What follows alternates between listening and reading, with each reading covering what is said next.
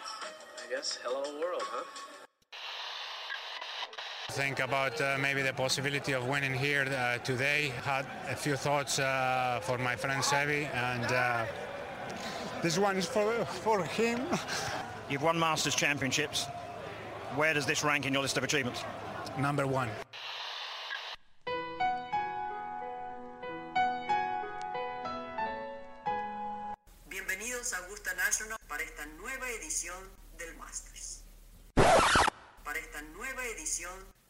De Golf Sapiens. Este episodio es presentado por Guros, el comparador de seguros de auto en línea que trabaja con 8 de las mejores aseguradoras de auto en México. Con solo 3 clics ves un precio y en menos de 3 minutos tienes tu póliza en tu wallet, donde también recibirás información de multas, tenencia, etc. Los seguros no funcionan como antes. No necesitas un agente y no necesitas que un call center te esté llamando todo el día. Sé digital, seguros. Usando el promo code GolfSapiens recibe hasta 45% de descuento en la compra de tu seguro de auto. Ve a la página o busca el link en la descripción del capítulo en el Instagram de Golf Sapiens. Pauta solo válida para México.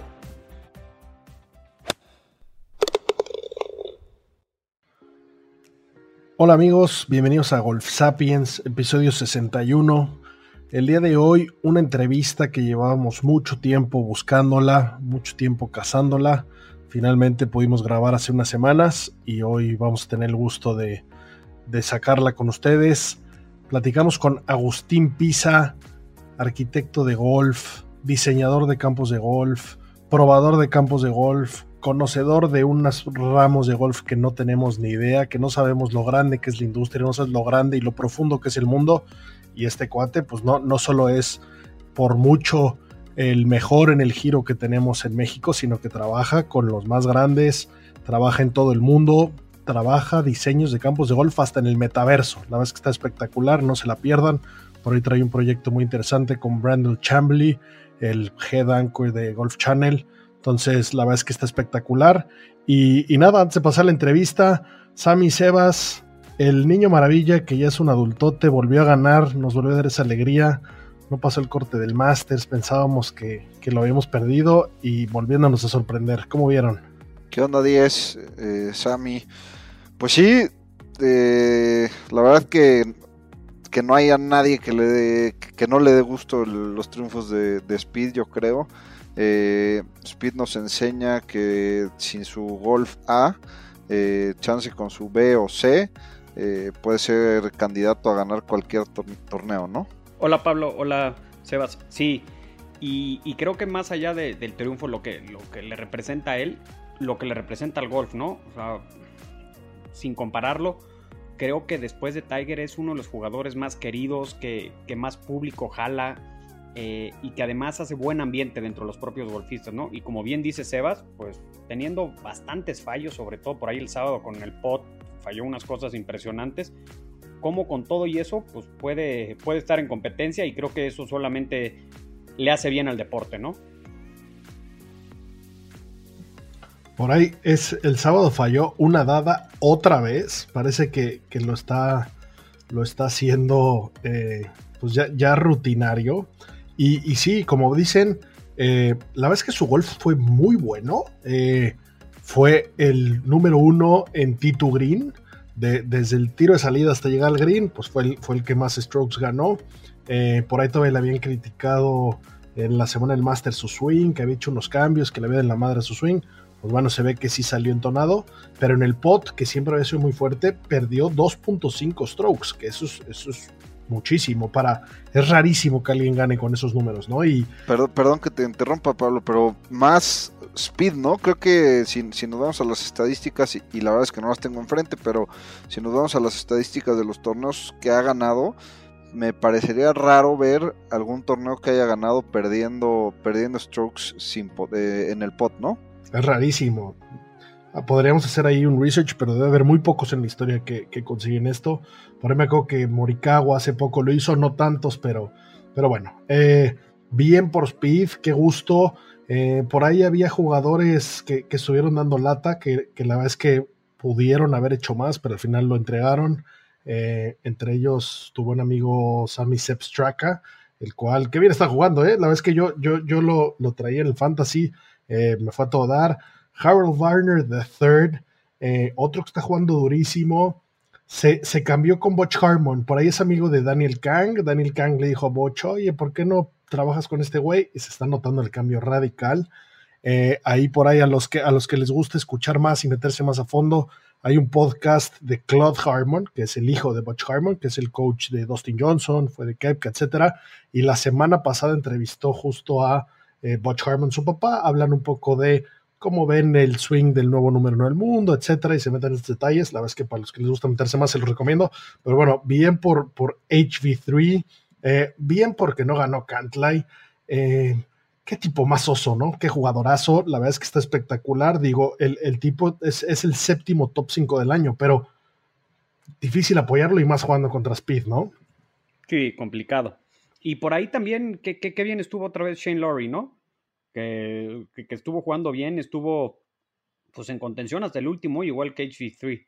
Le, les falló cerrar con ese Verdi. Ambos fallaron en el 16, que era el hoyo 70 eh, pots para Verdis mucho más francos. En el 71 no tuvieron oportunidad y en el 72, pues bueno, con, con, con malos segundos tiros se, quedaron fuera. Pero no, yo creo que es un gran torneo. Tiene la desventaja que viene después del Masters y después del Masters te, te tarda semanas en, ver otra vez el golf con, emoción y, y, con pasión. Creo que también les pasa. Pero un buen field, un campo histórico donde hemos visto muchos errores o, cosas graves, sobre todo hay un pot bunker por ahí, donde hay jugadores que han intentado varias veces salir sin, sin conseguirlo. Y, y, algo que, que vi en, en, Instagram, creo que en, eh, en, la cuenta del PJ Tour, y por qué quiere tanto la gente a, a Speed, justo cuando acabó él su, eh, su, su ronda, se iba hacia la práctica y había unos niños que lo estaban esperando y se acerca con ellos y les dice, espérenme, es probable que me tenga que ir a desempate, no se vayan a ir y cuando termine si hay desempate o no hay desempate, vengo y les firmo todos los autógrafos. Después de ganar en el desempate, de recibir el horrible saco ese escocés de colores que parece parche, fue con todo y el saco y les dedicó más de una hora a firmar autógrafos, gorras, este, pelotas, guantes, todo lo que dieran, pues y eso eso hace que, que, te ganes a la gente, ¿no? O sea, que, que, la gente te espere. Entrevistan a uno de los niños que dijo que esperó más de una hora, pero que, que Speed cumplió. Tiene un ángel irreal ese cuate. Eh, y bueno, por ahí, por ahí vi una stat simpática que, que en, en, Pascua gana Speed. Eh, es la segunda vez que lo hace. Y dato curioso, las siguientes dos Masters caen en Pascua, entonces pues hay que irlo jugando de una vez. La es que yo creo que esta, esta semana nadie lo hubiera jugado, ¿eh? Después de, después de no haber pasado el, el, corte en Augusta, esperábamos lo peor. Qué bueno que se lo quitó. Ver el tiro de Fritelli, que estaba arriba de un árbol y que le pegó como piñata. Ese tío estuvo muy, muy exótico, muy simpático. Eh, me, me, gustó. ¿Con penalización? Sí, le cobraron un penalti ahí de, de dos strokes por estar parado enfrente de la pelota. O sea, había sacado el par. La, la bola, para los que no lo vieron, la, la, bola se quedó colgada como de una especie de heno que bajaba de las ramas de un árbol. Y, y Fritelli con el driver le pega de frente y hace el up and down de ahí. O sea, un, un par espectacular. Y después le, le meten un, un, castigo de dos, de, de dos strokes por, por estar parado enfrente de la bola y no del lado, ¿no? Eh, un, pues un, ruling raro, este, que probablemente a partir de esto eh, le echen un ojo los de la USGA. Tiene mala suerte ese güey, le han cobrado unas muy, muy raras. También qué raro que te quede la bola ahí en el como el NOS, ¿no? O sea, como el de los nacimientos aquí le en pegó México. como o sea, piñata 100%. Sí, sí, sí, ra o sea, rarísimo, rarísimo. O sea, yo lo, lo, entiendo perfecto. Pero de aquí a que te vuelva a quedar una bola ahí, yo creo que el ruling, o sea, hay tantos casos que te puede tocar en, en un campo que, que, a veces las reglas es complicada que, que sean justas en todas las situaciones, ¿no?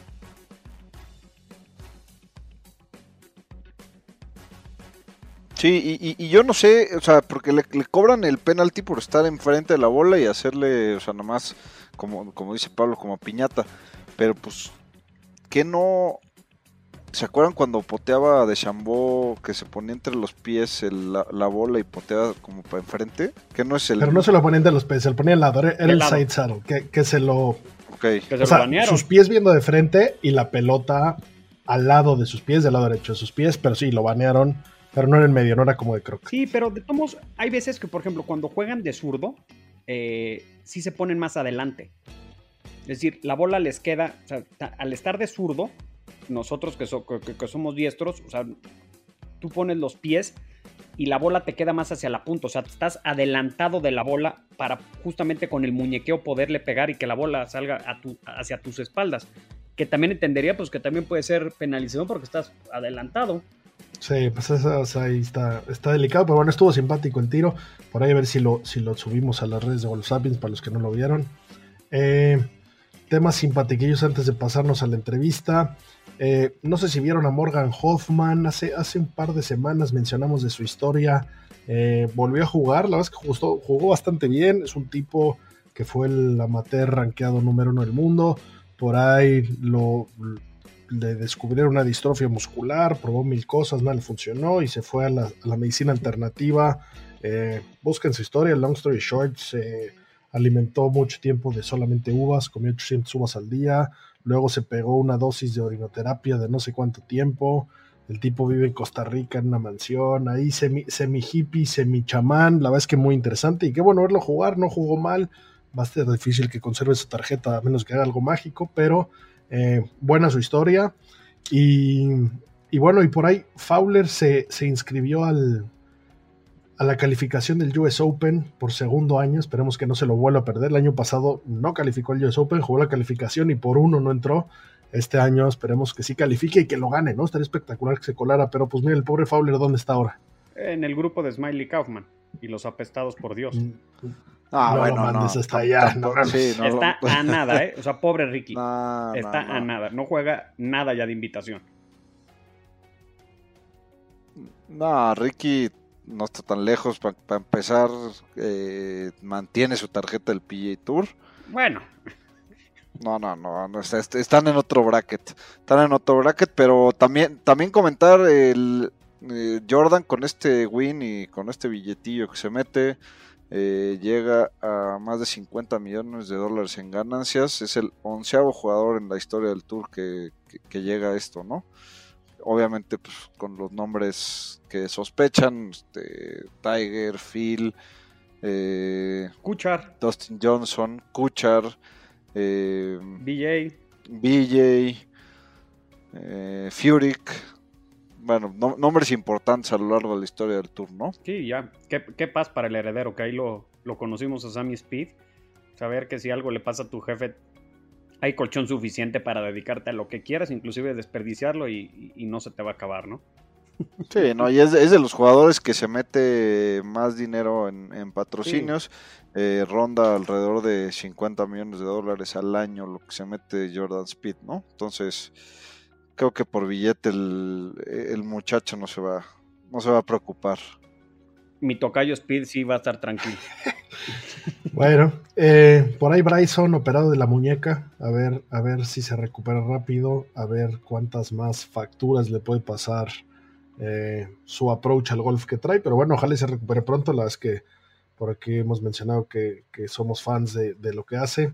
Eh, algo que leí que me llamó la atención es que, eh, pues bueno, por ahí eh, el capitán de, de la President's Cup de este año, eh, Davis Love III, pues ya seleccionó a sus vice captains, que, que llamó a Zach Johnson, que Zach Johnson es el, que, el, el capitán de la Ryder Cup en, en Italia el siguiente año, y a Fred Couples, ¿no? Y bueno, y mencionó que Tiger lo que quiera. Él, él, pues si quiere venir, puede ser lo que sea y hacer lo que quiera, pero no llamó a Phil y hablaron de que Inclusive jugar. se leyó entre líneas que lo que dijo Davis Love es que con el desmadrito que se hizo ahorita, hay que ver a ver si cambian el orden y entonces Freddy va a ser capitán de eh, la próxima Ryder Cup en Bethpage, en Nueva York, donde aparentemente ya estaba todo planchado para que fuera Phil.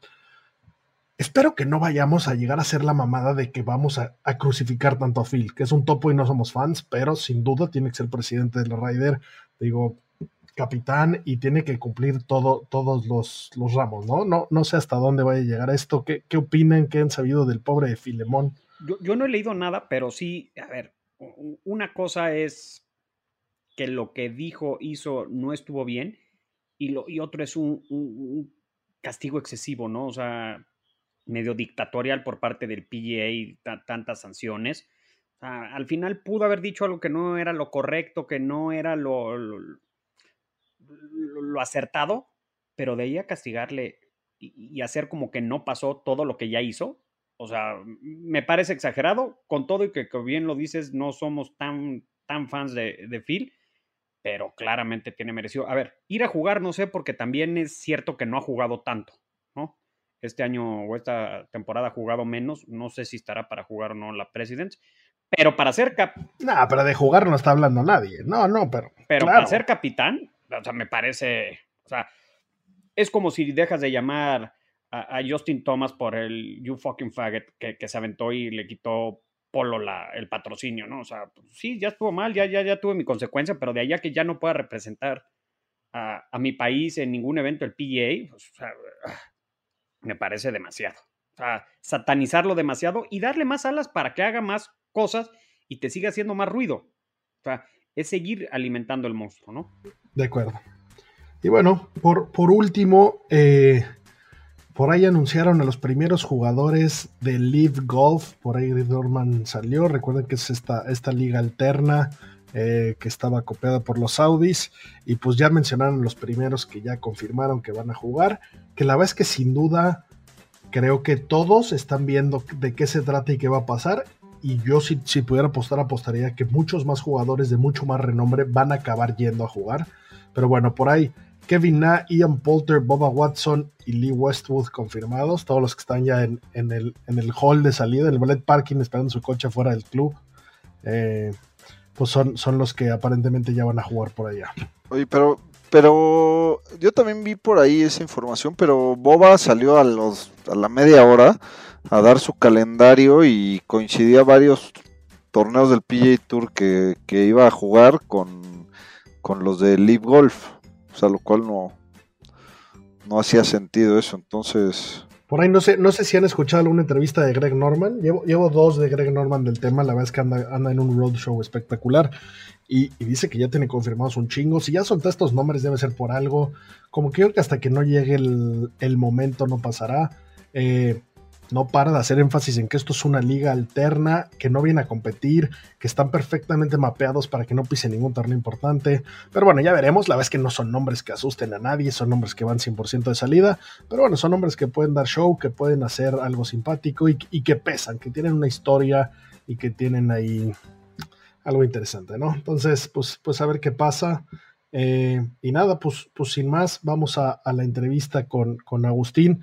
Espero que la disfruten. La verdad es que, aunque, aunque la entrevista está, está buena, eh, hay muchos temas que tocar con él, entonces esperamos que, pronto lo tengamos de, regreso. Y nada, por ahora a disfrutar muchachos. El día de hoy tenemos la suerte de platicar con un invitado que llevábamos con un rato con ganas de platicar con él.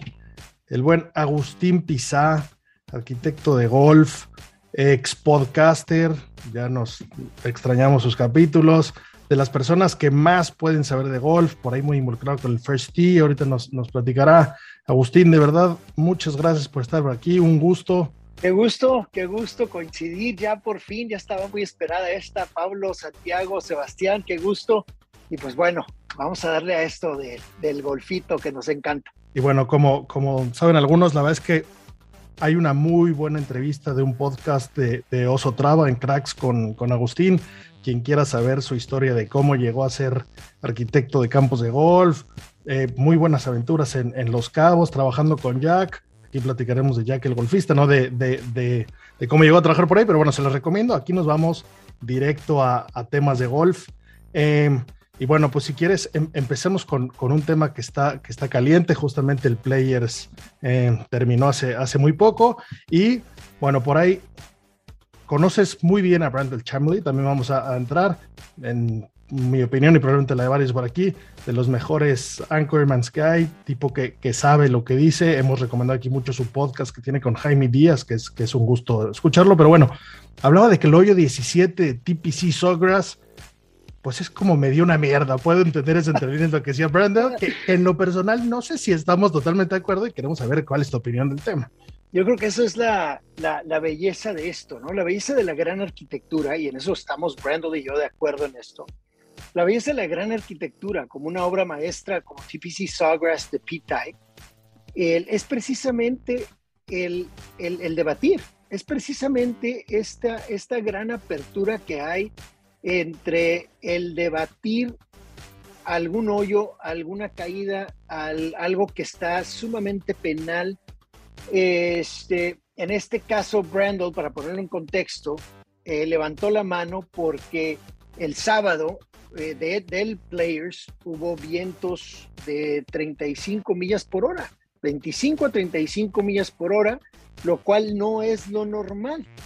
Eh, recuerden que este torneo se jugaba en mayo, entonces este tipo de eventualidades realmente pues a lo mejor son normales en enero, en, en, invierno, o relativamente normales. Entonces hoy, eh, en esta ocasión, el sábado, este hoyo estuvo para muchos injugable, que es pues que el argumento de Brandel, lo cual eh, en cierta forma lo apoyo, es que este hoyo no estuvo diseñado para estos gusty winds, como le llaman. Ustedes, bueno, tú que estás ahí en España, has jugado ahí arriba en las Islas Británicas, y los hoyos que se juegan allá o el terreno y cómo se diseñan, simplemente te lo voy a poner muy fácil. En los links courses, de donde existen estas ráfagas de viento, no hay lagos. Tú puedes potear el campo. Los campos están diseñados para que los puedas hasta potear y mantengas la pelota en el piso. Entonces, al diseñar un Green Isla de, este, eh, de, de, de esta magnitud tan penal, cuando llegan unos vientos este, de ráfaga, pues la bola se estaba saliendo y no hay nada que lo rescate. Tú puedes agarrar el postage stamp, vas a ver un coffin bunker, tú puedes agarrar muchos ejemplos donde vas a ver trampas, pot bunkers profundas, precisamente por las ráfagas de viento, no se lleve la arena y rescate tu bola. Y esas trampas se convierten en, en un safety bunker, donde impiden que la bola se vaya hacia el agua, bueno, en este caso hacia el agua, o hacia el barranco, o hacia el gorsa, hacia donde tú digas. Así que con toda eh, este, el gran debate que surgió el sábado, eh, lo que pasa es que Brandon, siendo Brandon, él sí se fue all in y dijo, este hoyo se tiene que rediseñar por esto, esto y esto y esto. Entonces, imagínate, estás rediseñando una catedral, se armó todo un showzazo pero tiene muy buenos argumentos y parte de, los que, de, los, de lo que les estoy hablando. O sea, no, no, ya pasó de ser de un hoyo de, de donde se requiera eh, la habilidad, el talento, la frialdad, a, a, un volado. Y eso es lo que estaba argumentando. Yo no quiero ver un TPC, un casi major o el quinto major, ganándose o perdiéndose por un volado. Así que si, si vamos a mantener este tipo de vientos en la fecha donde se juega, pues yo creo que debemos de reconsiderar hacer algo. Y, y tiene, para mí tiene la razón en ese aspecto con ese viento. En lo demás, obviamente es un gran hoyo que cuenta una gran historia desde el hoyo 16, 17, 18. Yo creo que son es los mejores hoyos que puedes pedir para terminar un juego de, de, esta envergadura. Y este, pero, pero el 17, en el sábado, no, realmente no jugó bien. Así que fue un gran, gran, gran debate ahí entre Paul McKinley y, este, y Brandon. Hasta, hasta yo salí embarrado ahí en la, en la, en, ahí en la transmisión, pero bueno, la verdad muy divertido y al final de eso se trata la arquitectura y así es como nos gusta diseñar Brandon y a mí, a mí en, en lo personal ah, hay un dicho en la arquitectura que es, habla bien o mal, pero habla. Eh, si no hablas de mi arquitectura, pues está aburrida, ¿no? No, no hay nada que debatir. Así que siempre hay que diseñar algo que levante cejas, que abra el debate y que, y, y si no estás de acuerdo, está bien, también está bien, claro. Sí, sin, duda creo que ese hoyo es complicado, complicado juzgarlo con tanto viento, o sea, y, se notó en, el draw de, de los de la tarde del primer día, pues, este, pues prácticamente casi todos los que fallaron el corte estaban en ese draw y, y era un tema que no había pasado antes en el, en el Players. Sin embargo, eh, eh, eh, como dices, el cierre, y lo estábamos platicando del el podcast anterior, el cierre de 16, 17, 18 es la joya máxima del golf, ¿no? Cerrar con esos tres hoyos que, que, te definen los torneos. O sea, muchos jugadores pasan o no el corte dependiendo de cómo juegan esos hoyos, ¿no? Entonces eso también te habla que es una joya de, de Pit Die, ¿no? Oye, y, es una joya de diseño. Pasando un poquito al tema de los campos, de los setups, cómo, cómo los ponen ahora en, el PGA, eh, pues vemos que cada vez les ponen a, los jugadores un poco más complicados, ya sea por la velocidad de los greens y demás. Eh, tú como arquitecto, ¿qué sientes que es la tendencia para, digamos, combatir estos scores de 37 abajo que vimos en el, en el Sentry a principios de año y, y o sea, con la distancia que están pegando ahorita, estos locos se están comiendo los campos. Tú como arquitecto, ¿cómo, cómo ves para dónde vas y, cómo combates eso, no? Bueno, esto es algo que la misma, y lo hemos criticado, la, la misma industria eh, permitimos que, que sucediera con los grandes no no somos excepción a sucumbir a las grandes corporaciones. Y las grandes corporaciones presionaron mucho para en los 90 y principios de, este siglo. Cada, cada seis meses estábamos viendo un nuevo driver, un nuevo fierro, unas nuevas pelotas. O sea, los patrocinios, el empuje industrial de la tecnología iba avanzando a tal grado que nosotros mismos nos disparamos en el pie y desaparecimos varios campos de golf espectaculares que ya no pueden estar en la rota. Entonces, ahora pues no nos queda otra más que aguantarnos. Ese es, eso es número uno. O sea, ya nos disparamos en el pie, ya el RNA y el PG y, el, y, la, USGA ya empezaron a meter candados. Eh, ya solamente hay un driver nuevo cada año. Ya se le han bajado a ciertos materiales, ciertos este, eh, los, centímetros cúbicos en los drivers, etcétera, que poco a poco se fueron metiendo esos candados. Ahora, ahora qué está pasando con Trackman y con, y con este, estos, estos grandes eh, radares, pues ahora los atletas de hoy están viendo que depende del ángulo de ataque, depende de esto, depende del otro, depende, entonces están descifrando otro lado, están haciendo más gimnasio, más pesas, más todo, así que ahora aparte de la tecnología hasta, donde llegó, estos señores están descubriendo y, quitándole candados ahora la tecnología con un mejor ángulo de ataque, viendo el ball spin, viendo el ball flight, viendo el apex, viendo un montón de cosas con sus radares, que también eso está cambiando y están agarrando otras 10, 15, 18 yardas, lo que tú quieras. Obviamente también hacia los lados, ¿no? Ahí, ahí tenemos a Bryson de Chambeau con un gran músculo, pero también está por todos lados de repente en la cancha y tiene que estar rescatando sus bolas de donde sea, pero está jugando sus probabilidades. O sea, ¿qué, qué prefieres? ¿Está tirando un wedge, ¿sí? De, de, o sea, de 48 grados para abajo, de donde estés, en el rough, pasto alto y la fregada, o otro bastón un poco más parado, más vertical, de un poco de mayor distancia. obviamente, y, siempre así ganó el US Open, ¿no? siempre vas a preferir bajar el loft porque ya realmente nada más estás jugando una dimensión, la distancia eh, largo o corto, ya no se te va a abrir ese golpe. Entonces, están realmente los jugadores a un nivel espectacular en cuanto a atléticos, en cuanto a radares y en cuanto a tecnología, que los campos ya nos quedan chiquitos. Ya nada más queda el setup y son pocos los campos que se defienden. Pitai es un gran, gran arquitecto este, que, que diseñó varios, eh, donde ganó Phil Mickelson en el PGA eh, eh, Championship. Grandísimo, grandísima, qué, grandísimo diseño también.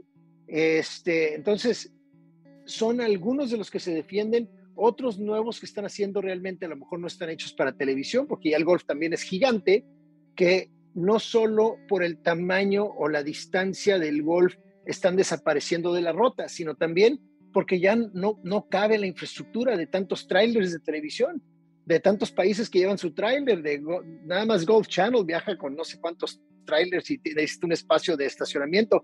Todos los jugadores o todas las marcas, TaylorMade, Titleist, eh, Callaway, viaja con sus trailers para estar haciendo feedings ahí con sus jugadores. No cabe la gente. Entonces, en el golf afortunadamente ha crecido tanto y por eso ustedes también tienen su podcast por las mismas razones. O sea, es cómo va creciendo este gran deporte, pero al grado de que también nos estamos ya eh, eh, eh, eliminando ciertos campos espectaculares como un Prestwick, porque no tiene el espacio para recibir a los medios. No tiene el media room que tiene una Augusta National. Entonces, ¿cómo vas metiendo en la rota a los grandes cinco o seis torneos o, punto un top ten de torneos al año si cada vez necesitas mayor infraestructura, más gente va, más ah, aéreos, hoteles, etcétera. La verdad es, es algo muy, muy bonito que le está pasando al golf, que tenemos que aprender, que estamos aprendiendo y que pues ahora, ahora nos vamos a lo técnico, Pablo, de lo que estabas preguntando. Ahora el setup, pues ahora encima de todo esto, vamos a suponer, ya está el torneo, pues cómo le haces para que estos campos se defiendan y tengan un poco de más dientes. Hay dos maneras de hacer un campo de golf eh, eh, eh, este, challenging, de retador, y una es obviamente con su arquitectura, lo pueden ver aquí en TPC Sawgrass recientemente, y la otra es con el setup. ¿Y cuál va a ser el setup? Pues todos los que más se distinguen por hacer un setup cruel es la USGA. El US Open cada año alguien se va a quejar, algo van a hacer al grado de que han eh, hasta, echado a perder greens este, o, han estado en, la, en el mero límite de, de, echar a perder cosas por el ego de que, de que el US Open lo quieren en menos uno, si acaso, menos dos, no más. Ah, cabezas ruedan si, si, le, si le ganan al campo por más de eso. Entonces, eh, eso es algo que la USGA ha estado mejorando un poco en los últimos años, pero si se acuerdan de, este, ¿cómo se llamó el de, el de allá arriba de Monterrey? Eh, perdón, de, Washington, el, campo de, de, Robert, de, Robert Trent Jones Jr. Chambers Bay, ¿no? Chambers Bay. Ahí, ¿cómo, cómo, cómo les fue con el, con el setup?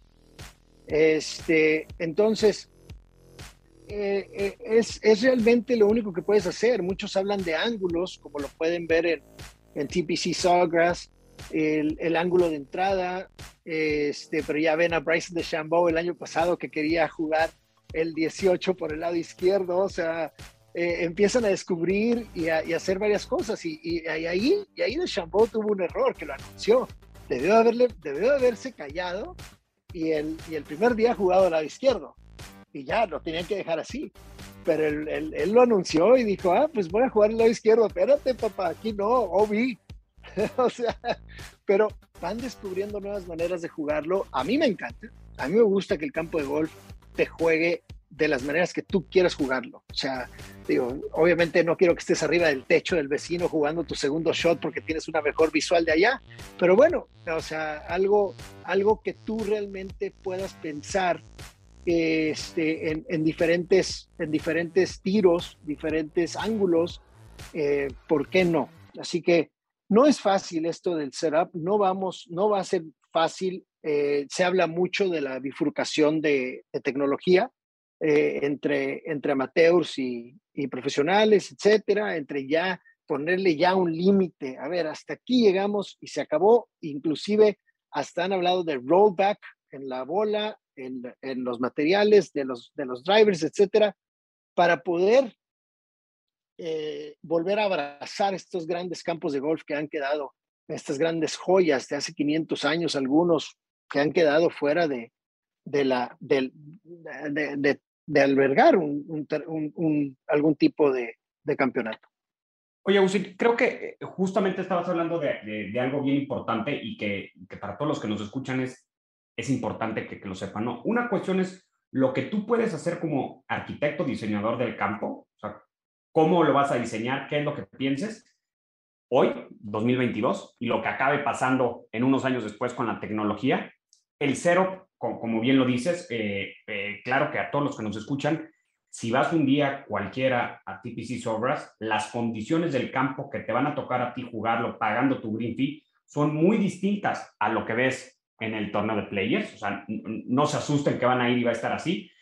El tema del clima, bueno, pues eso sí, nadie lo puede controlar. Puedes ir a tus vacaciones de golf y te puede tocar buen clima o mal clima y eso al final es suerte.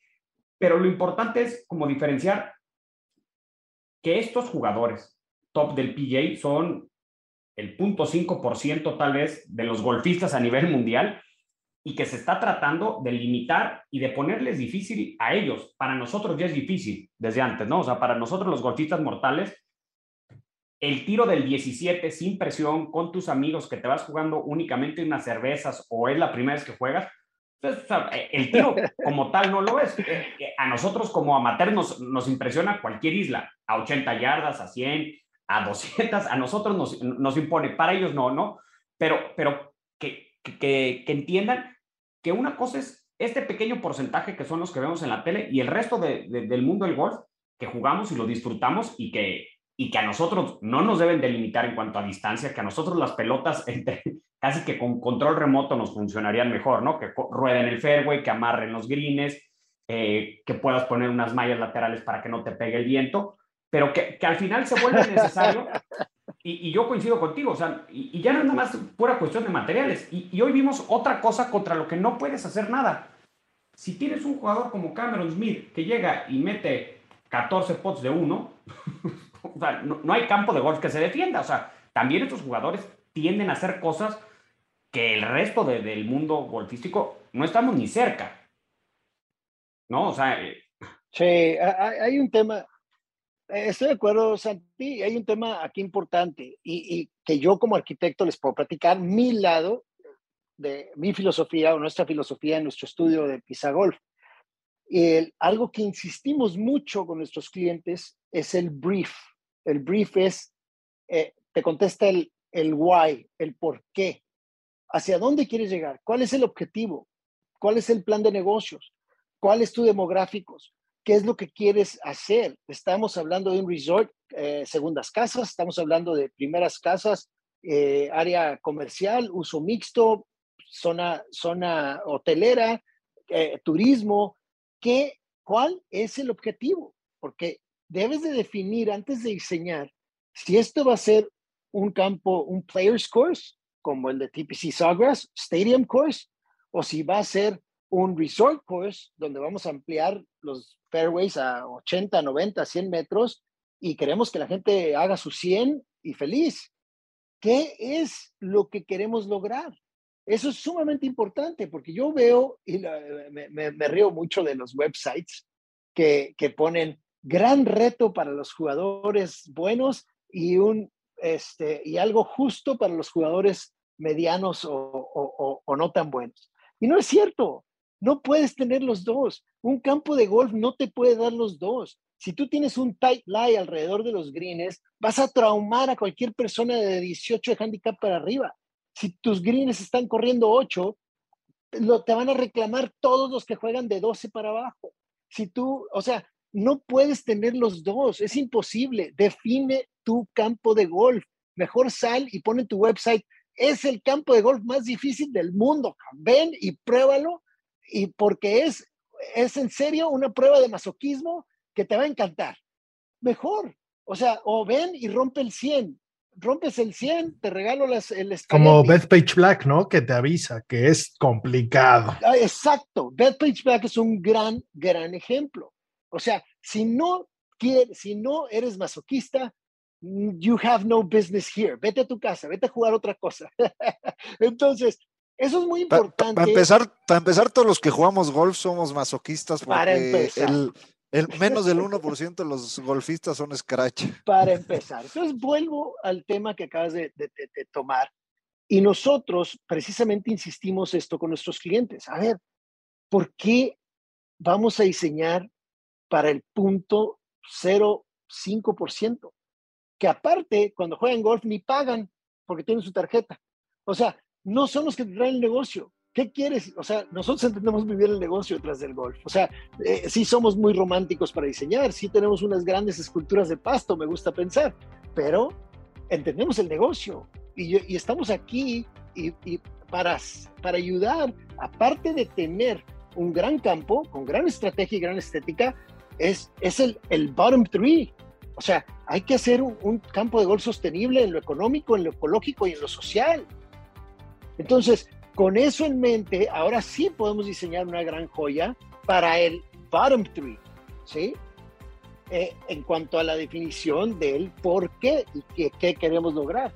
Eh, así que eh, hoy tenemos un proyecto en Europa que todavía no, no, les puedo platicar, pero ya les platicaré en otro podcast, eh, donde estamos diseñándolo, estamos diseñando nuestro efecto mariposa, si lo han visto por ahí, son cuatro loops de seis que te permiten 20, 24 permutaciones, o sea, si te imaginas el cuerpo de una mariposa y solamente necesitas tres de 18, y como tienes uno extra, pues puedes hacer 24 combinaciones y jugar un campo diferente por 24 días.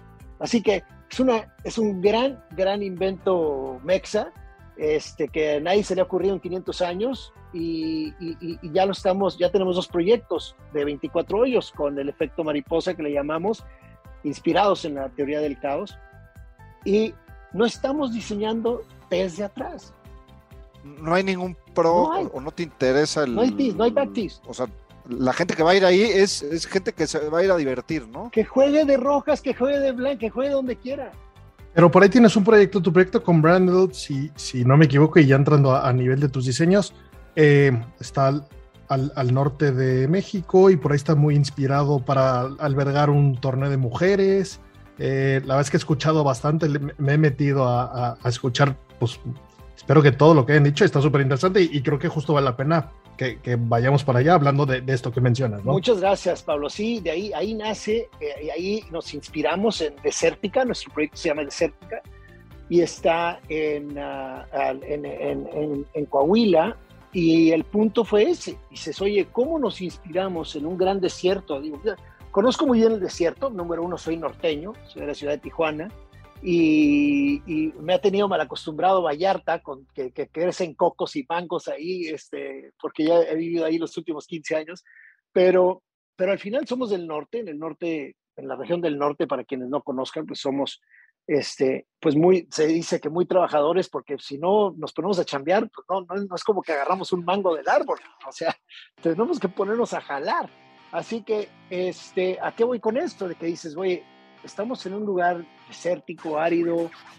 ¿Cómo podemos respetar uh, y, tener y, y, sacar proyectos sustentables o sostenibles, no? Y, y, es por eso que se nos ocurrió que con seis hoyos más tienes 24 permutaciones, o sea, tienes en una semana no te acabas, no te acabas el, el resort y no se requiere de, de, de ofrecer más opciones. O sea, no tenemos que tener 36, no, no, no queremos pensar que un vecino no va a llegar a poner otros 18 hoyos. ¿Por qué? Porque ya tienes 24 en tu, en tu espacio. ¿Para qué vas, va a llegar alguien a decir, ah, yo tengo el siguiente campo de golf de campeonato?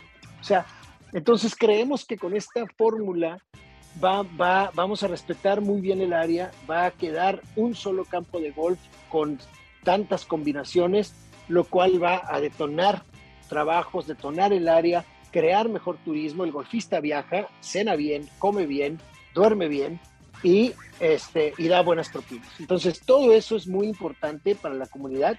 En México, tú, Pablo, que estás allá en España, lo entienden muy bien al sur de España, el turismo de golf. En México no lo entendemos. Todavía es hora de que en México no hay una campaña nacional que vengan a jugar golf al paraíso terrenal que es México de, que, que, no son 32 estados, son 32 países en uno, como por ahí se dice. O sea, eh, hay una gran, gran oferta de campos de golf en México y no entendemos que no entendemos. O sea, deberíamos de estar allá afuera promocionando nuestro país como lo hace República Dominicana, como lo hace el sur de España, como lo hace el sur de Francia, obviamente Estados Unidos, este, pero no lo entendemos aún.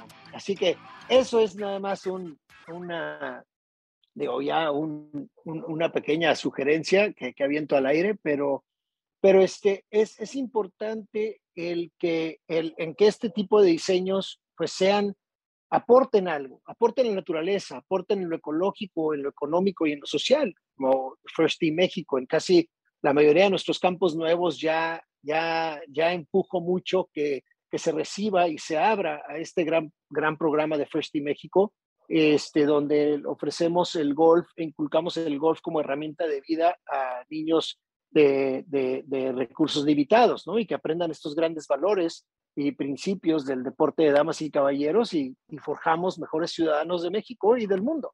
Así que hay, hay, hay muchas cosas que el golf ofrece, si lo sabes manejar bien, este, es, una, es un gran asset, como dicen en Estados Unidos, el, el tener estos campos al, al, ahora sí que privados, públicos, pay and play, etcétera.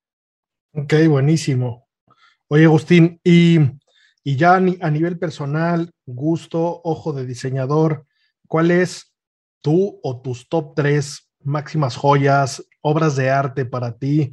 Eh, digo, para nosotros los, los humanos, Augusta es Tierra Santa, ya me dirás si sí o no, o nada más es por, porque ya me tomé el Kool-Aid, como el de mi comida favorita del mundo es el sándwich de pimiento cheese de Augusta, que nunca lo he probado, pero sé que es mi favorito solo porque es, ¿no?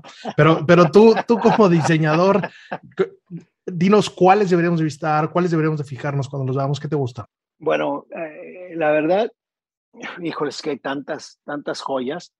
O sea, te puede gustar tanto, obviamente, un Cypress Point, pero pues es privadísimo, a un Tobacco Road, que es un un campo de golf espectacular que, que, que, pues tiene diseño bastante raro, o sea, depende también de los gustos, de lo que quieras ir a ver.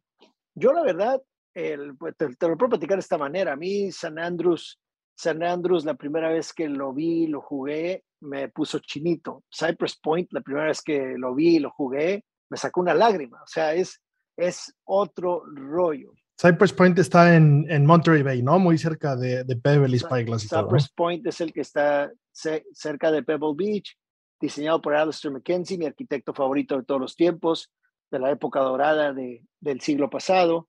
Este, entonces es, es una, una, gran experiencia Cypress Point. Eh, yo, yo creo que, que hay, la belleza del golf es precisamente eso, el golfista viaja, y, si vas a Nueva Zelanda, si vas a Australia al, al, a, jugar golf con grandes, grandes campos de golf. De hecho, ahí ganó por primera vez eh, Abraham Anser allá en, el, en, en este, eh, en Australia. Eh, hay grandes campos de golf. En México tenemos unas grandes joyas también. Yo creo que es muy difícil, es muy difícil, la verdad. A veces me dicen, oye, pues sí pregunta, ¿Qué, te gustaría jugar en un campo por el resto de tu vida? Pues no sé, no, no, no. Eso es muy difícil escoger. Eh,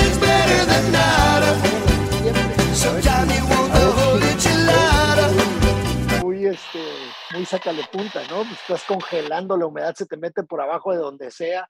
O sea, no, no es agradable. Ah, es diferente jugarlo todos los fines de semana. Campos muy bonitos, pero. Exacto, exacto y luego, y luego lo juegas, lo juegas, no me acuerdo si es septiembre, octubre, noviembre, y lo tienes que jugar con un tapete. O sea, no juegas el fairway, tienes que cargar con un tapetito y donde cayó tu bola, si cayó en el fairway, tienes que poner el tapetito artificial y jugar de ahí. O sea, es, es, es algo, es una experiencia también bastante interesante. Así que no, no te sabría decir. De mis campos, eso sí te puedo decir. Mis campos, yo jugaría Tampico, el campestre de Tampico, que, que este, es una, una joya para nosotros. Huatulco, Las Parotas es otra, eh, que son dos de nuestros diseños. Chablé Resort también, donde está Wellness Golf.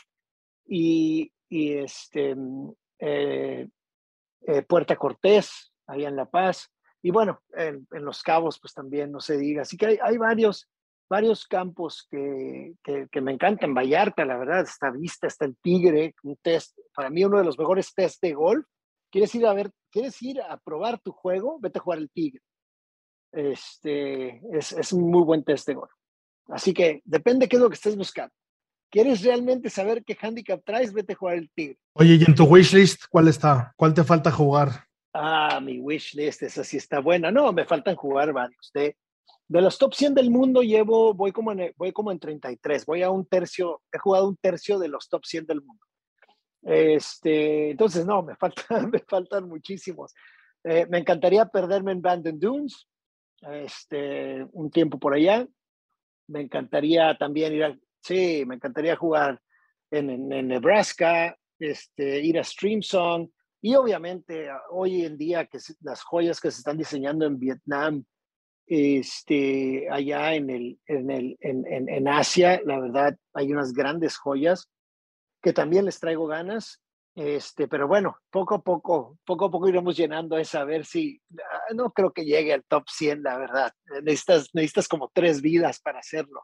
Este, o o tener toda la lana del mundo, ¿ah? y ya, ya retirarte y órale, vámonos para todos lados hasta jugar el top 10, top 100 de la lista, este, donde, donde algunos son completamente privados, entonces también tienes que pues conseguir un socio que juegue contigo y bla, bla, bla. No es fácil, pero tampoco imposible.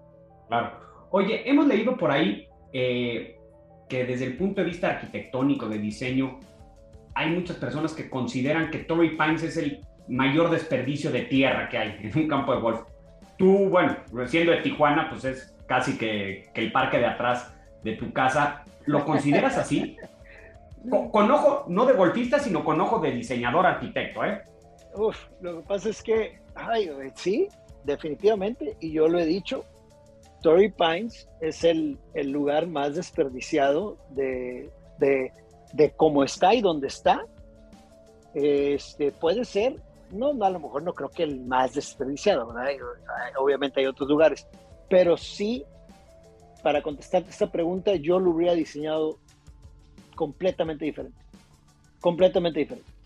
Este, creo que el, para la zona desértica, que es el, el sur de California y, la baja, es, hay, hay, hay, un desierto muy especial muy, muy bonito donde, donde desperdician esto. Sí se alcanza a ver en los cañones, pero la, buena arquitectura debe de casarse, debe, lo que entra debe de salir y lo que sale debe de entrar, o sea, debe, e, e, e, ese desierto debe de meter y penetrarse al campo de golf y ser parte de los hazards, y, pero no, deciden que sea todo un parque gigante con overseed de Ryegrass cuando se juega el Farmers Insurance y, y, pues es un desperdicio de agua, un desperdicio de mantenimiento, un desperdicio de, de, varios, de varias cosas, eh, de varios recursos que, que, pues no, no, no, no, no, no va con la, por lo menos con mi filosofía, eh, tampoco va con la filosofía de la naturaleza, lo cual este, pues también está cañón si ya metes eso ahí en el enunciado. Y, definitivamente debe de ser una experiencia mucho más rica que, que lo, que, que, lo que conocemos en, en Torrey Pines. Qué interesante. ¿Cuál es tu campo favorito de San Diego? Por aquí hemos hablado mucho de que aquellos que quieran, eh, que viven en México en especial, puede ser más Latinoamérica, pero bueno, un, un viaje calidad-precio puede ser ir a San Diego, donde puedes jugar pues Torrey, te gusta o no te guste, es, es, mágico, en especial el South. Eh, Aviara, por ejemplo, Madeiras, ¿cuál, ¿cuál recomiendas? ¿Cuál te gusta? Sí. A ver, Torrey Pines tiene que estar, es un sí, es un must play en esos acantilados. O sea, está hermoso el lugar, nada más el diseño debería de ser diferente, es todo. mi punto de vista. Este, Torrey Pines tiene que estar en la lista. Eh, es que hay varios compas, la, la, costa también está muy bonito. Hay varios ahí arriba en Aviara este, The Meadows, que uno de Tom Facio, creo que es el único de Tom Facio en San Diego, ya no se llama The Meadows. Era The Meadows del Mar, ¿no? Ah, es The Meadows del Mar, pero ahora ya se llama diferente. Esa es una joyita de Tom Facio. Eh, y la verdad, pues yo me cruzaría la frontera y me iría a Tijuana a jugar bajamar y irme a los viñedos del Valle de Guadalupe, pasar por la langosta en Puerto Nuevo y a la media corriente cevichería Nice, ahí con con el chef de Livier para deleitarte con unas Este capítulo es patrocinado por el gobierno de Tijuana. Visit Tijuana. Si vas a Tijuana, no olvides visitar México. Eso es muy bien, muy bien. Así se debe hablar desde Valle de Guadalupe, la, la ruta hacia el sur, Mira, te puedes subir un rato hacia La Joya y Carlsbad y al siguiente día bajas hacia el sur hasta el Valle de Guadalupe. Es algo espectacular. Yo soy de la, digo, aparte que, que, nací aquí en, en, Tijuana, realmente, pero, pero sí con el tiempo que me ha tocado vivir en diferentes lugares del mundo por mi carrera, sí creo que la región, la diáspora este, y región desde Ensenada hasta Las Vegas es, o sea, lo que puedes hacer en carro de aquí, puedes esquiar y en dos horas estar surfeando. Eh, la verdad, esta región del sur de California y del norte de la Baja es espectacular. Y ni hablar del clima. ¿eh? Sí, sí, de acuerdo. Oye, Agustín, y, un poco futureando de más, porque sé, sé, que te gusta el concepto de cambiar un poco lo que hacíamos, pero ¿te, te has ido a niveles de cómo se podría ver el golf a nivel simuladores? No sé si te has puesto un Oculus, no sé si has pensado diseñar campos, locuras ahí para probarlo. Pónganse cómodos, Pablo. Soy, eh, no hay otro arquitecto que, te, que tenga... Tenía unas ganas de hacer esta pregunta espectacular. En Oculus Quest. Si tienen sus Oculus Quest, les mando la clave de Golf Plus. Ahí pueden jugar The Pit, uno de nuestros diseños que le ha dado la vuelta al mundo. Lo este, Golf Plus nos lo pidió para, para showcasearlo, ponerlo como vitrina en el driving range. Entonces, cuando tú estás jugando Golf Plus, no sé si deben de tener la aplicación por ahí, si tú estás jugando los campos de Golf Plus, ah, bueno, vete al driving range cuando estás calentando y enfócate al, al centro enfrente y ese es nuestro diseño de The Pit. Te acercas, puedes ir caminando hacia allá y estás jugando The Pit. De ahí viene una placa, The Pit está en la Ciudad de México, diseñado por un arquitecto mexicano, Agustín Pizar. Ahí está en Golf Plus. Por favor, y compártelo de favor.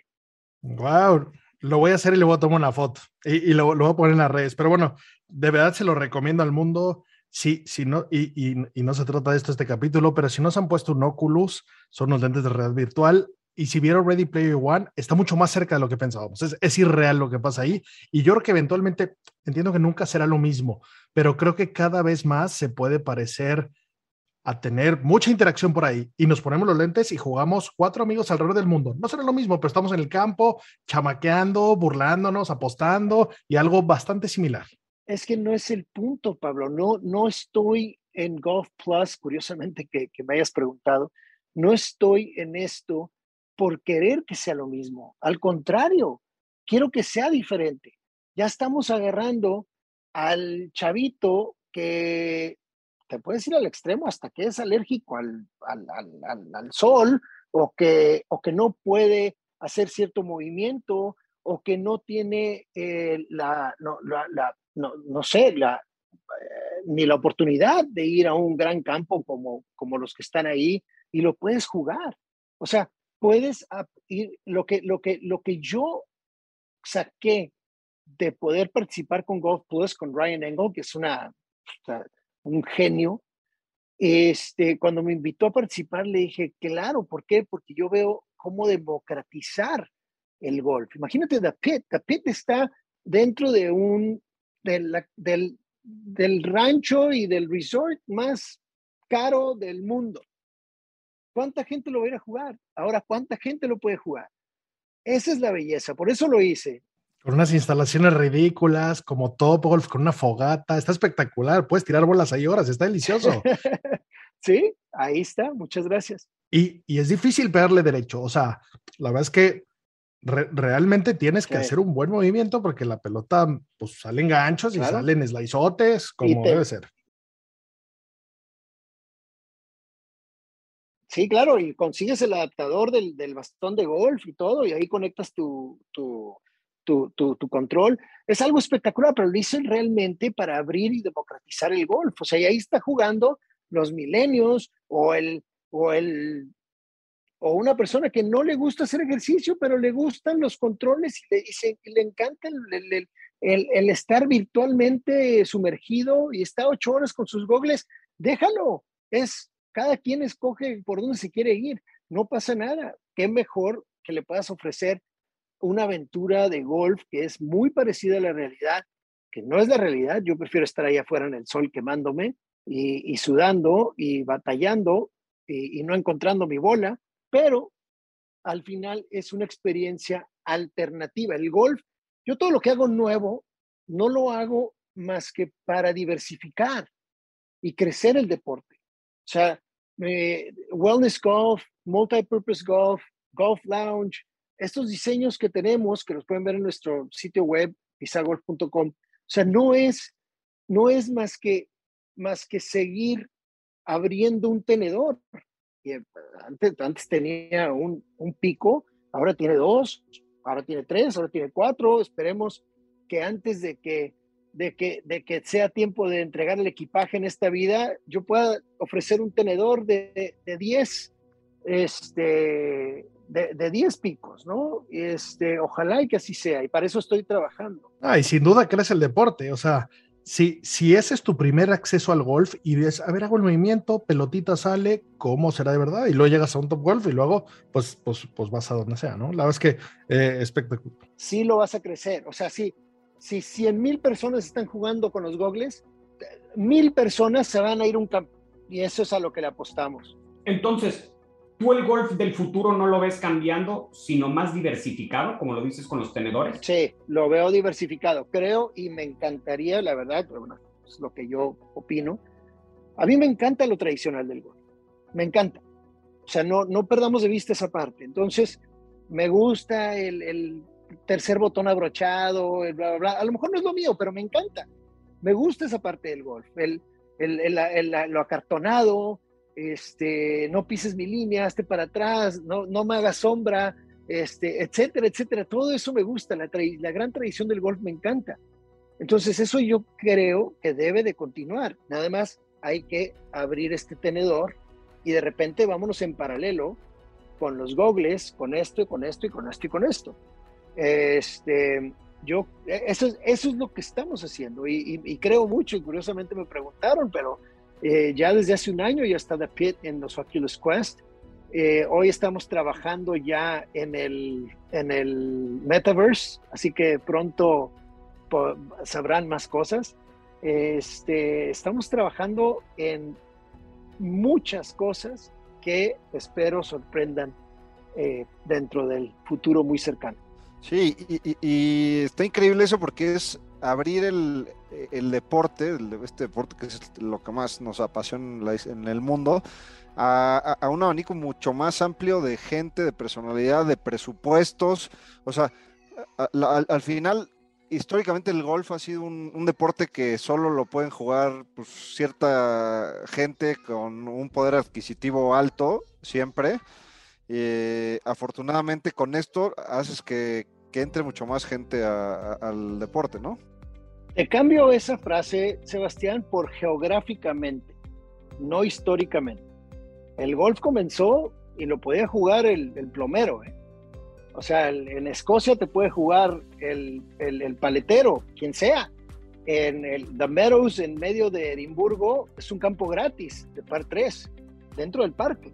Entonces, geográficamente sí, así lo conocimos y así crecimos, eh, campos como Tampico, campos como, como los campestres que conocemos, los conocimos porque llegaron los británicos en épocas de, de, minería, de, petróleo, y pues ellos, o sea, en su territorio, cercaron su campo de golf de nueve hoyos, y así lo conocimos en México y en el resto de Latinoamérica.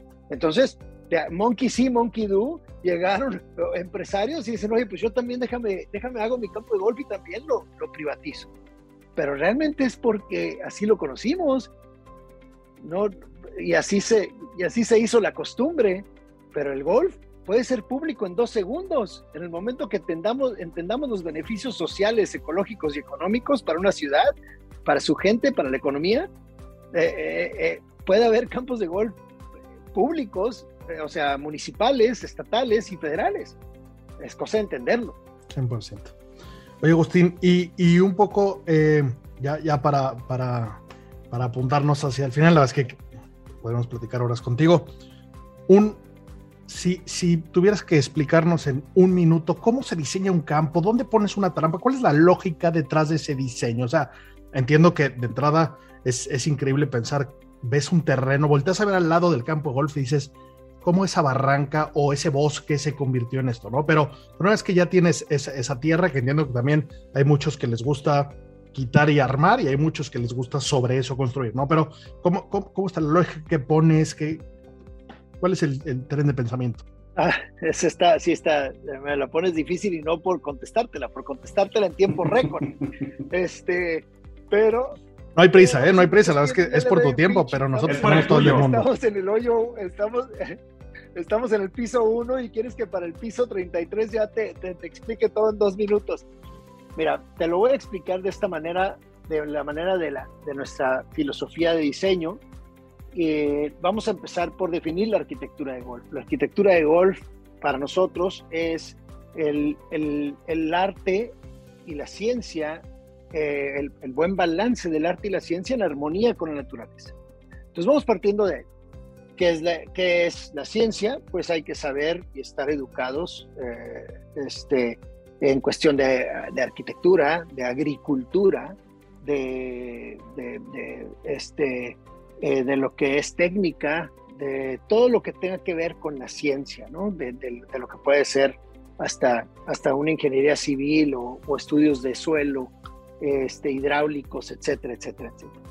Y luego de ahí te vas a las artes. Las artes, pues vamos a tomar los principios del arte, ¿no? El balance, el ritmo, el enfoque, eh, todo lo que, lo que conlleva las artes de cualquier, cualquier nivel, desde teatro hasta escultura, eh, eh, escultura o música o lo que tú quieras. Entonces, eso en armonía con la naturaleza. A veces me dicen, oye, pues que tienes un lienzo en blanco y no, de lienzo en blanco no tiene nada. Este es un espacio ya muy rico naturalmente, por la, muy rico por su naturaleza. De lienzo en blanco no tiene nada, eso sería fácil. Entonces ahora hay que interpretar el espacio y crear este diálogo con la naturaleza. Esos son los primeros pasos ya nada más el, el para tener el Juan, ¿sí? Nada más para tener esto eh, y empezar a crear este diálogo con la naturaleza. Ahora de ahí, eh, para no, pues para no hacer tanto, tanta, o larga historia corta, eh, para nosotros el crear un campo de golf debe de contar una historia. Debe, nos imaginamos como si fueran, en el caso de 18 hoyos, pues 18 capítulos en un buen libro, ¿sí? En una buena historia de, en una buena, buena película de arte. O sea, hay que tener tu, tu, tu plot bien entendido, tu rising action, llegas a un clímax o a un doble clímax con un, con, una, con un surprising ending o con y el desenlace o lo que, o sea, esa estructura o ese que, que yo ya después lo traduzco a carrusel de emociones, se debe de reflejar una gran historia en, este, en esta experiencia. ¿Qué es lo que vas a contar del hoyo 1 al 18 ¿Cómo vas a hacer sentir al golfista? Yo tengo una gráfica que le llamo la gráfica emocional, donde te pongo hoyos de descanso, porque a lo mejor uno antes tenía muchos dientes, a lo mejor el 17 de TPC de Sawgrass. Entonces, te quiero, quiero que descanses el siguiente hoyo, porque quiero que te recuperes. A lo mejor te pongo un drivable par 4 para que te recuperes y recuperes ese punto que acabas de, de perder acá. Entonces, esa historia tiene que ir interconectada o va interconectada en nuestros diseños eh, y luego, bueno, pues ya vas armando el cuerpo con estrategia, con, con estética, con los ángulos de entrada, de salida, vas viendo, tengo, tengo una lista de 50 puntos que son mi, checklist, donde quiero que un hoyo tenga eh, un slice lie, o sea, la, la, la bola quiero que esté abajo de tus pies en el fairway, pero el green te voy a pedir un draw. Entonces, ahí sí te quiero probar porque la pelota está abajo de tus pies.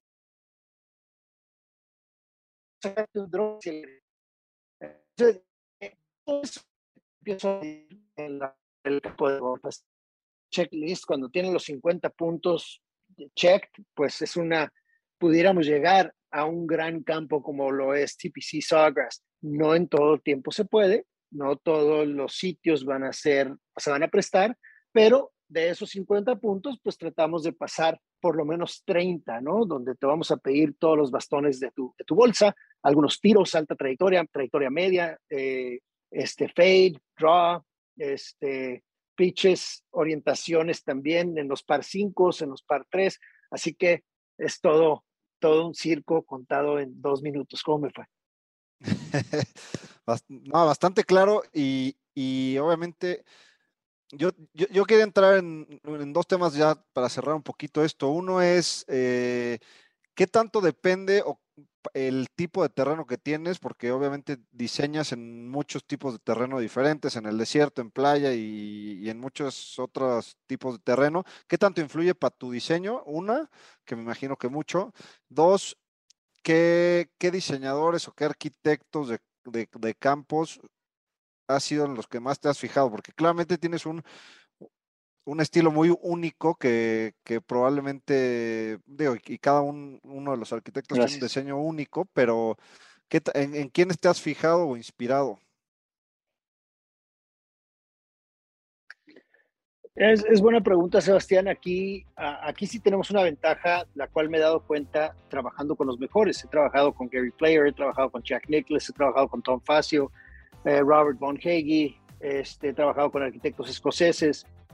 Eh, obviamente hay, hay, somos, no sé, los que seremos alrededor del mundo, pero, pero hay una ventaja muy grande con nosotros, o, quizá dos, pero una está muy marcada. Son muy pocos los arquitectos de golf que vienen de propiamente ser arquitectos. O sea, yo estudié arquitectura eh, soy Exatec de Monterrey, entonces el, es eso, esa, esa parte estoy como sobre, sobre estudiado, si se vale decirlo, para una arquitectura de golf. Si me explico, por ser horizontal, la otra vertical, o sea, no, no pongo aires acondicionados ni tampoco ando calculando traves ni vigas, pero el, la, pero la, la racionalidad detrás de, la justificación detrás de el porqué detrás de las cosas, esto sí me lo dio el estudiar en, eh, arquitectura.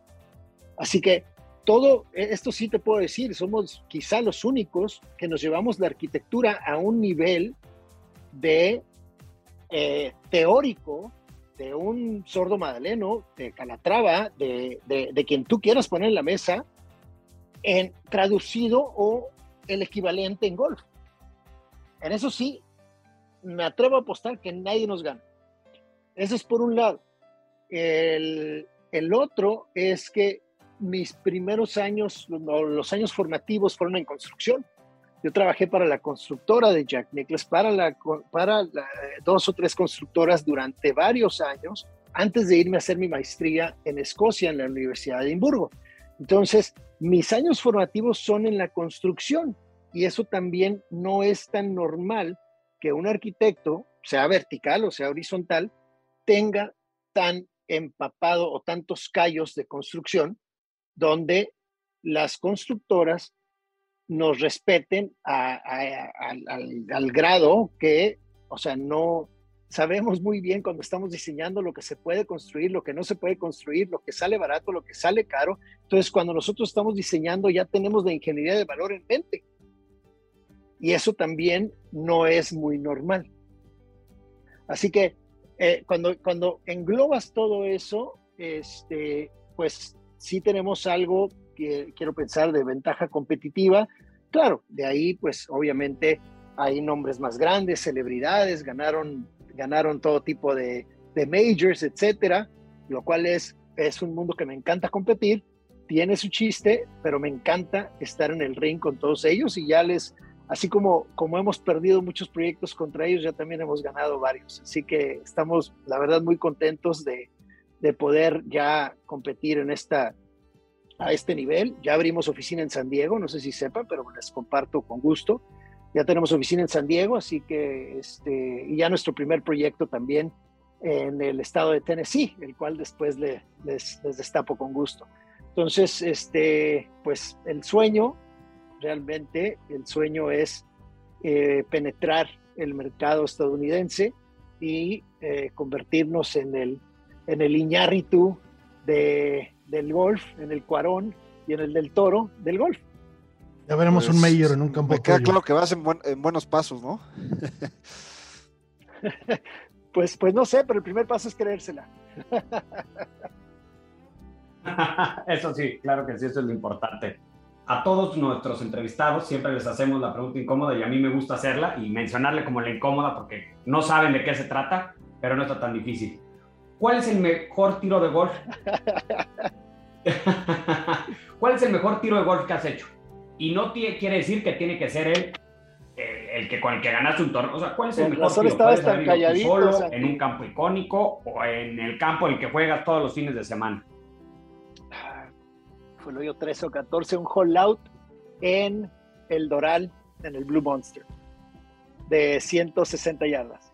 Ese, ese, ese tiene que estar ahí arriba en la lista. El, ah, no he hecho un hole in one todavía. Me he quedado a al 3 club. pulgadas, a 6 pulgadas, a 8 pulgadas y a 12 pulgadas y no cae. Entonces todavía no, no estoy por ahí.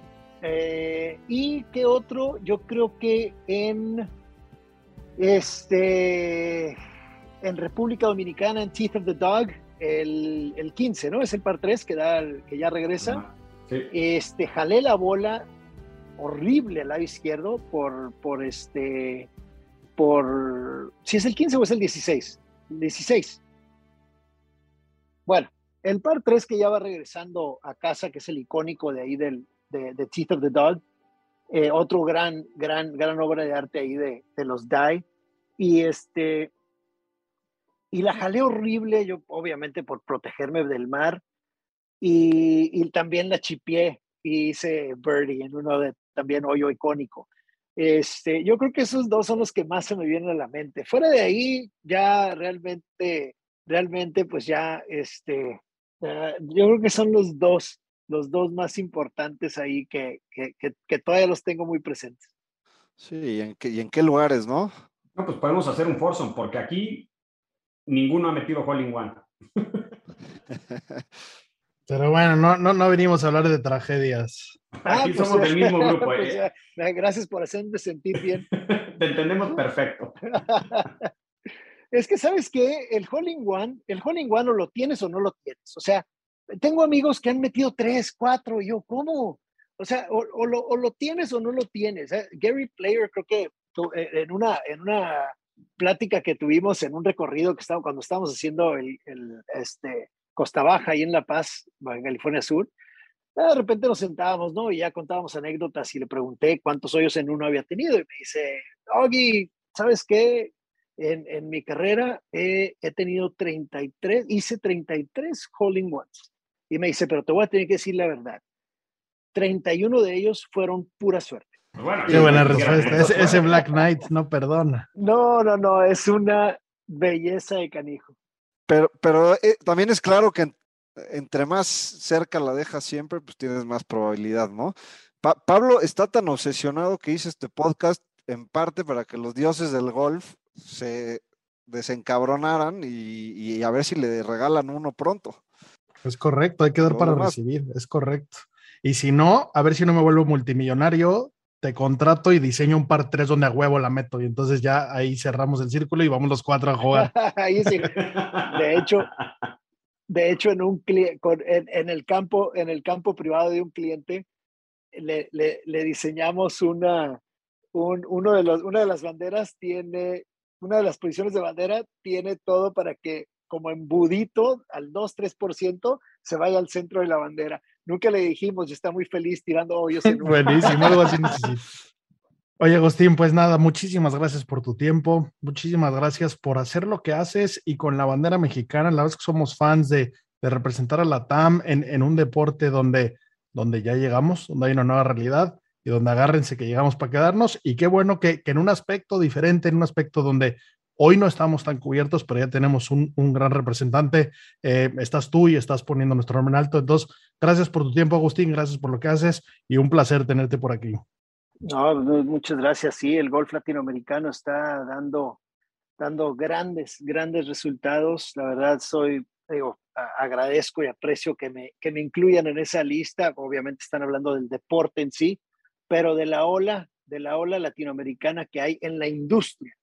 Del golf, en la industria del golf. También hay grandes, grandes superintendentes trabajando en Estados Unidos que empezaron de jardineros, que se cruzaron la barda y que hoy en día son los superintendentes de, los, de, varios campos de golf de prestigio.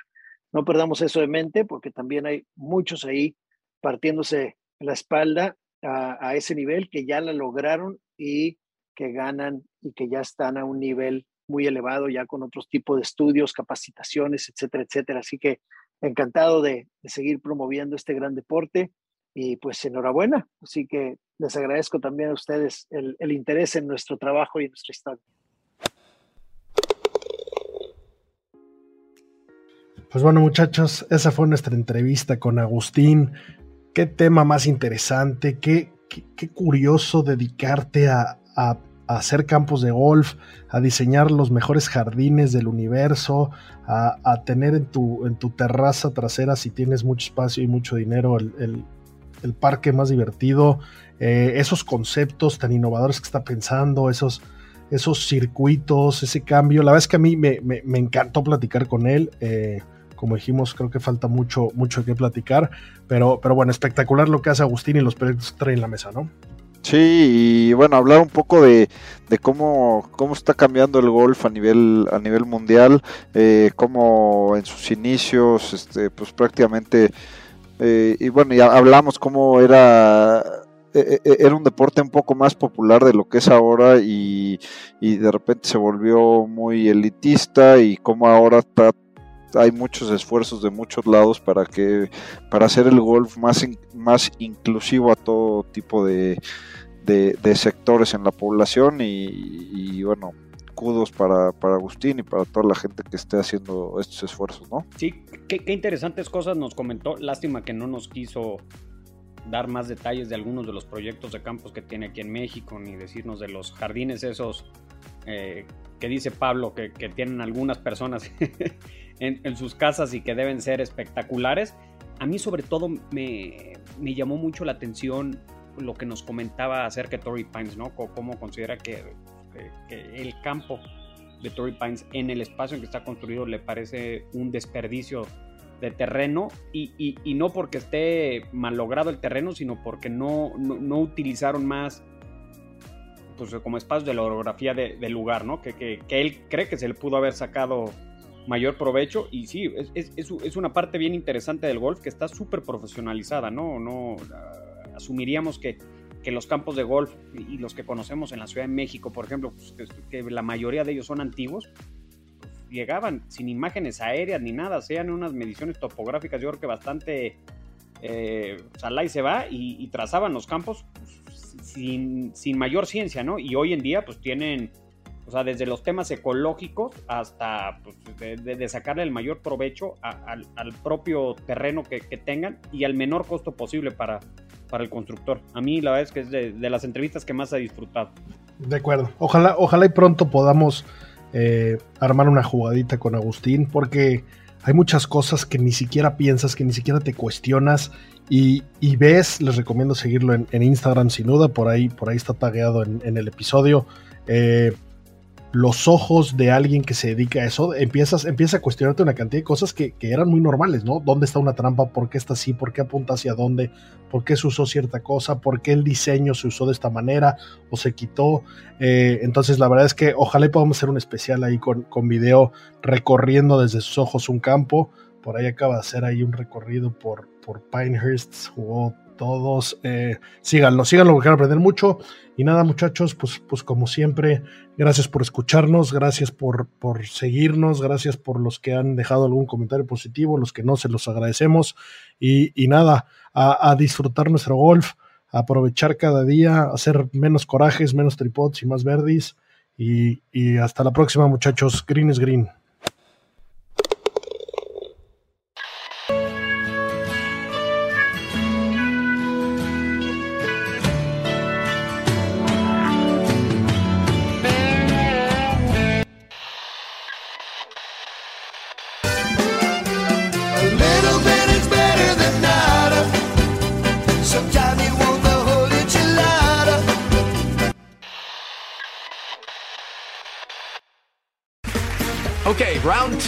Name something that's not boring. A laundry?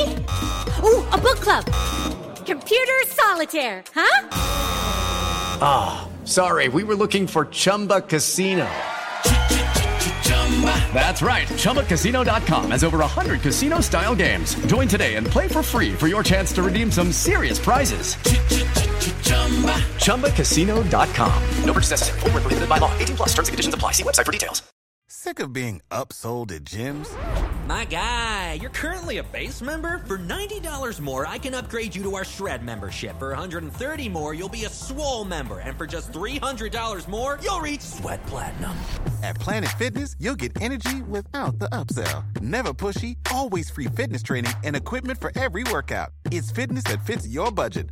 Join Planet Fitness for just $1 down and $10 a month. Cancel anytime. Deal ends Friday, May 10th. See Home Club for details.